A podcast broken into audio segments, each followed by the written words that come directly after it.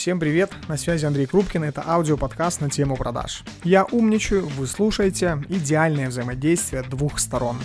Продажи.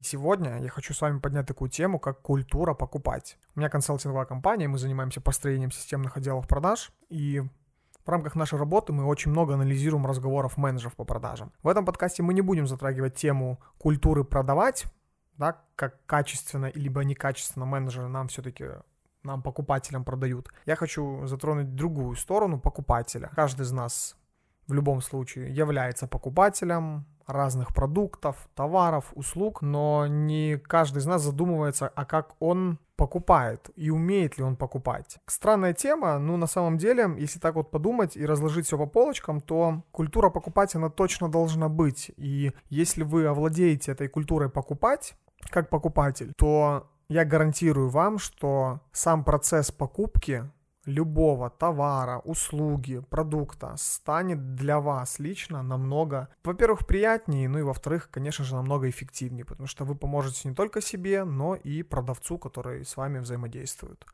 Первый тезис — это о том, что нас с вами никто не учил покупать. Ну, давайте с вами подумаем, действительно, был ли тот случай, когда нас кто-то учил покупать, где мы разбирали какие-то алгоритмы. Нет же, это полный бред, и в целом сама культура покупать, она у нас отталкивается, наверное, больше всего от нашего воспитания, от э, нашего понимания продукта того или иного.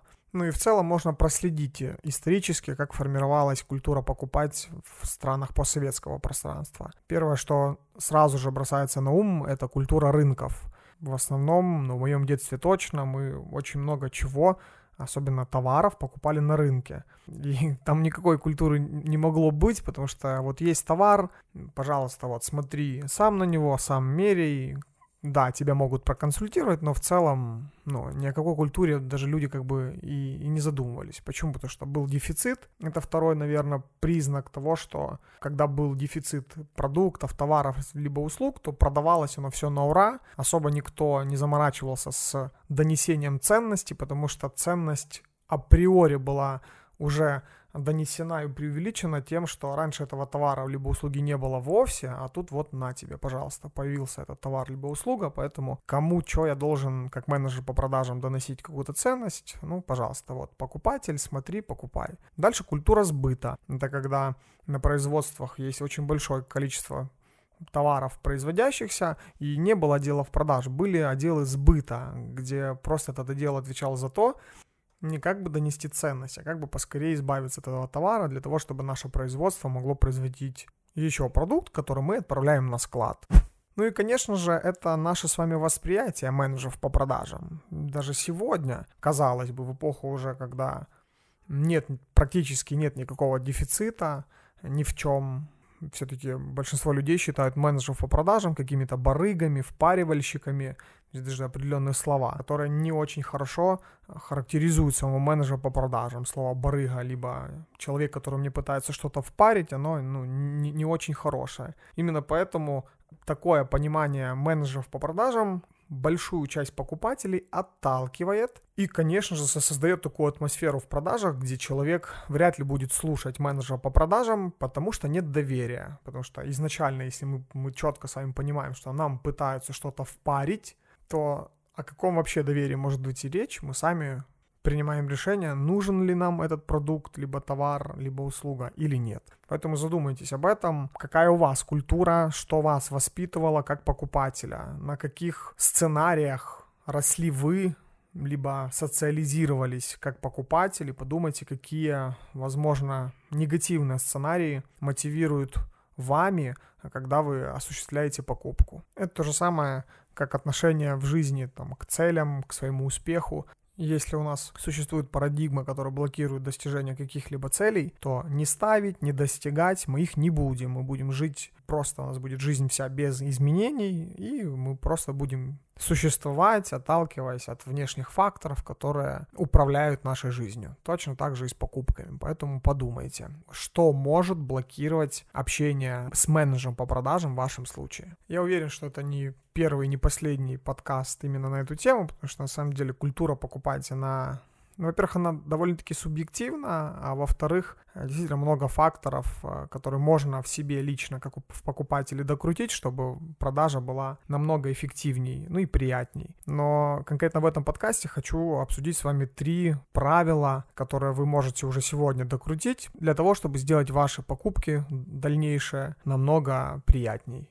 Правило номер один – дайте продажнику вам продать. Да, ребята, менеджер по продажам это работа, как и, возможно, ваша работа. И мешать менеджеру по продажам продавать, либо не давать менеджеру по продажам продавать, это то же самое, что, допустим, мешать таксисту довести вас безопасно домой, указывая ему на какую дорогу и он должен ехать, должен ли он ехать на красный, либо на желтый, либо на зеленый, за него крутить руль, нажимать педали и переключать скоростя. Вы же, наверное, этого не делаете, когда едете в такси. Вы в любом случае можете посоветовать таксисту, куда поехать, но вы не берете управление автомобилем в свои руки. Точно так же и в продаже. Доверьтесь менеджеру по продажам и дайте менеджеру по продажам вам продать. И да, это его работа. Это его работа. И его настойчивость по факту это неплохо, это просто часть его работы. Поэтому попробуйте, просто проэкспериментируйте ближайшую вашу покупку где-либо.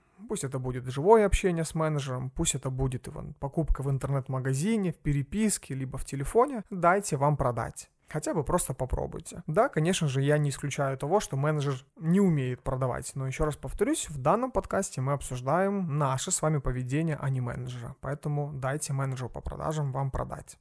Второй момент. Скрипт скрипт по продажам, у менеджера по продажам. Это, это инструмент работы, а не манипуляция. Никто не пытается вас вербовать. Успокойтесь. Давайте с вами действительно уберем вот этот вот какой-то стереотип. Вы где-то услышали, что скрипты по продажам это как бы плохо. Мной пытаются манипулировать, какие-то слова подбирают. Так, ну, друзья, да, скрипт продаж это инструменты. Да, многие менеджеры по продажам, особенно новички, они подсматривают в текст. Это же делают не для того, чтобы вами манипулировать делать. Они не агенты, они не пытаются вас как-то завербовать, чтобы вы купили продукт. Они просто пытаются использовать определенный алгоритм слов, который, во-первых, помогает ему, менеджеру по продажам, с вами поздороваться, Потом помогает ему, благодаря правильным фразам, понять вашу потребность. Это как вот у, у врача. Вы же не мешаете врачу задавать вам вопросы, когда он делает анамнез. Когда мы приходим к врачу, он говорит, а где у вас болит, а что вы вчера кушали? Вы же не перебиваете его, вы же не говорите врачу, почему вы говорите по скриптам? Почему вы не делаете индивидуальный подход ко мне, как к пациенту? Да нет, ну у врача есть определенный алгоритм вопросов, который он должен задать, и они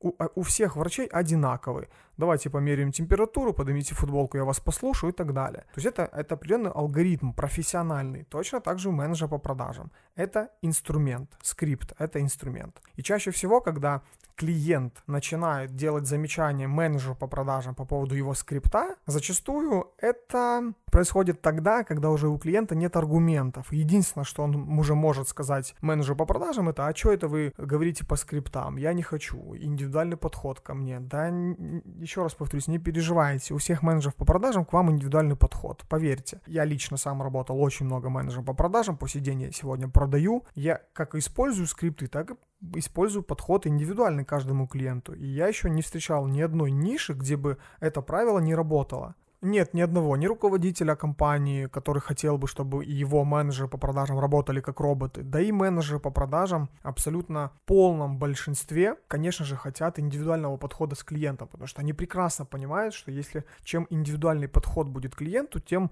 скорее всего, увеличивается процент или конверсия купит клиент у тебя или не, либо не купит. Поэтому, пожалуйста, не делайте замечания по поводу скриптов, дайте человеку возможность подобрать правильные слова. Тем более после выявления потребности часто менеджеры по продажам используют скрипт презентации продукта, услуги либо товара, который направлен на то, чтобы донести ценность. И да, иногда бывает так, что ты чувствуешь, либо слышишь, особенно это возникает в те моменты, когда вы разговариваете по телефону с менеджером по продажам, что человек начинает читать. В этом тоже нет ничего плохого. Ну, первый тезис, скорее всего, это новенький менеджер. Второй момент, он реально переживает, как бы что-то не упустить. Старайтесь фокусироваться не на том, как же это плохо, что со мной сейчас разговаривают по какому-то тексту, листочку и так далее. Нет, ну просто сфокусируйтесь на тех словах, которые вам говорят. Потому что на самом деле скрипт продаж, если он есть уже в бизнесе, это, это очень хорошо, потому что, скорее всего, кто-то его написал.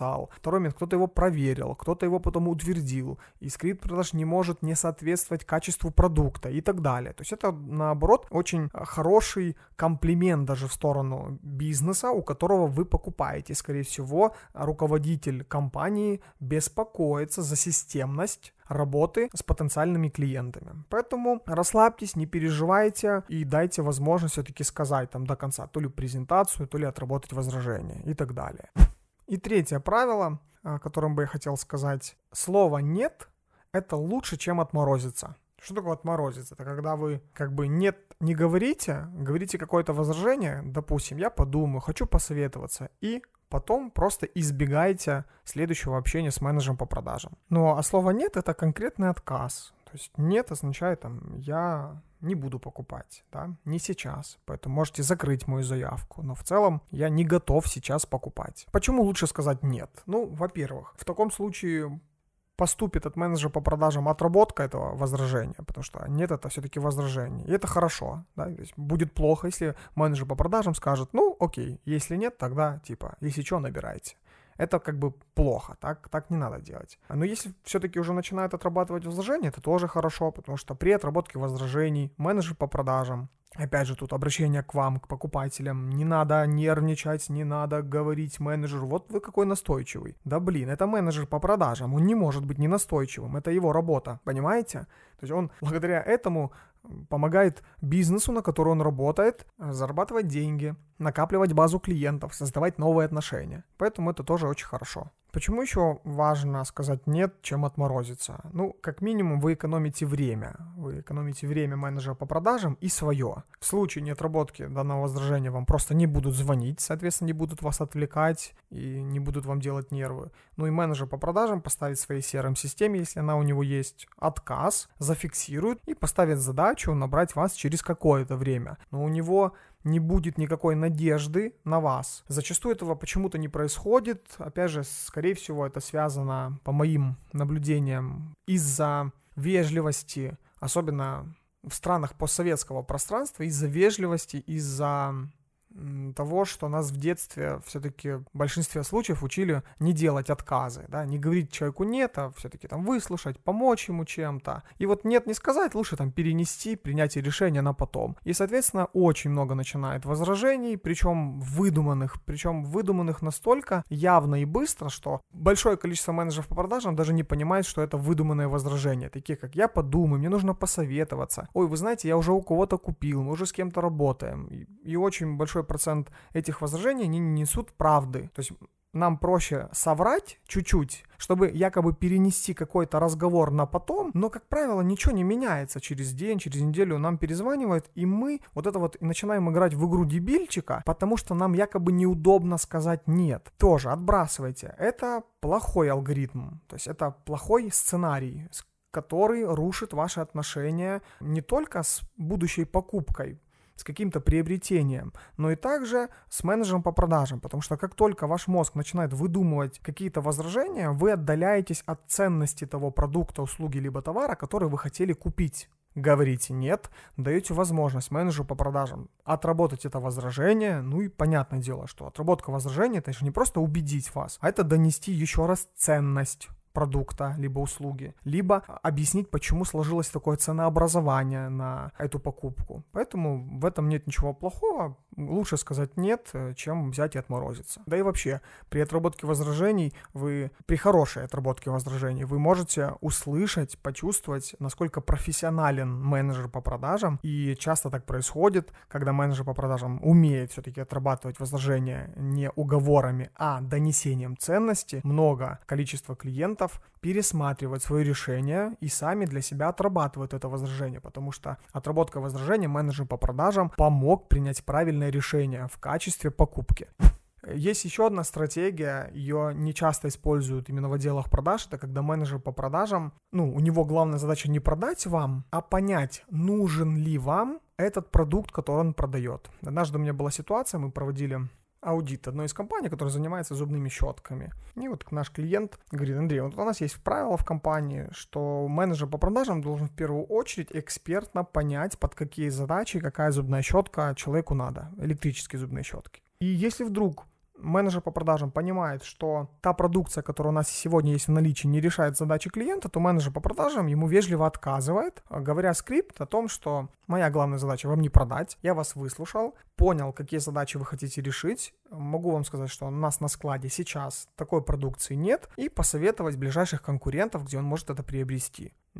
Я ему сказал, а не боитесь ли вы таким образом терять во-первых, клиентов, во-вторых, доверие этих клиентов. Ну, якобы, как так? Если у вас на сайте это есть, а на складе нет. И клиент ответил следующим, говорит, Андрей, наоборот, мы из-за этого подхода получаем, очень часто получаем очень хорошую обратную связь от наших клиентов. Даже мне показал письменную обратную связь в качестве отзыва на социальных сетях, где потенциальный клиент так и написал, что я в первый раз в жизни столкнулся с тем, что мне очень красиво отказали, но помогли. Я обязательно при первой же возможности, во-первых, сам еще раз обращусь в эту компанию, также буду советовать друзьям. Такой подход, он нравится людям, и действительно это классно. У нас в бюро продаж аналогичный подход. Наша главная задача не продать консалтинг по построению делов продаж, а в первую очередь понять, можем ли мы помочь нашему клиенту. Почему? Потому что консалтинг это дорогостоящая услуга, это длительная услуга. И наша главная задача в каждой коммуникации с нашим потенциальным клиентом понять риски проекта. И, конечно же, сопоставить эти риски, во-первых, с нашим опытом, с нашими кейсами и сопоставить тем, насколько хорошо мы можем помочь нашему клиенту, чтобы, когда мы начинали взаимодействие, клиент не переживал переживал. Поэтому, друзья мои,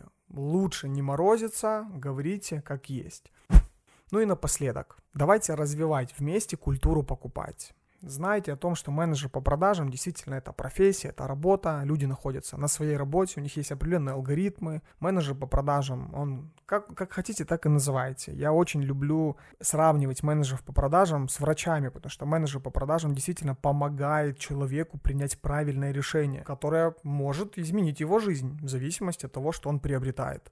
И чем круче будет культура покупать, тем круче будет культура продавать, потому что вы будете в спокойствии с собой, менеджер по продажам будет в спокойствии с собой. И поверьте мне, ради благодарного клиента менеджеры готовы делать намного больше, чем обычно. С вами был Андрей Крупкин, основатель консалтинговой компании Бюро продаж и основатель проекта по обучению и трудоустройству менеджеров по продажам и руководителей делов продаж Академия продаж.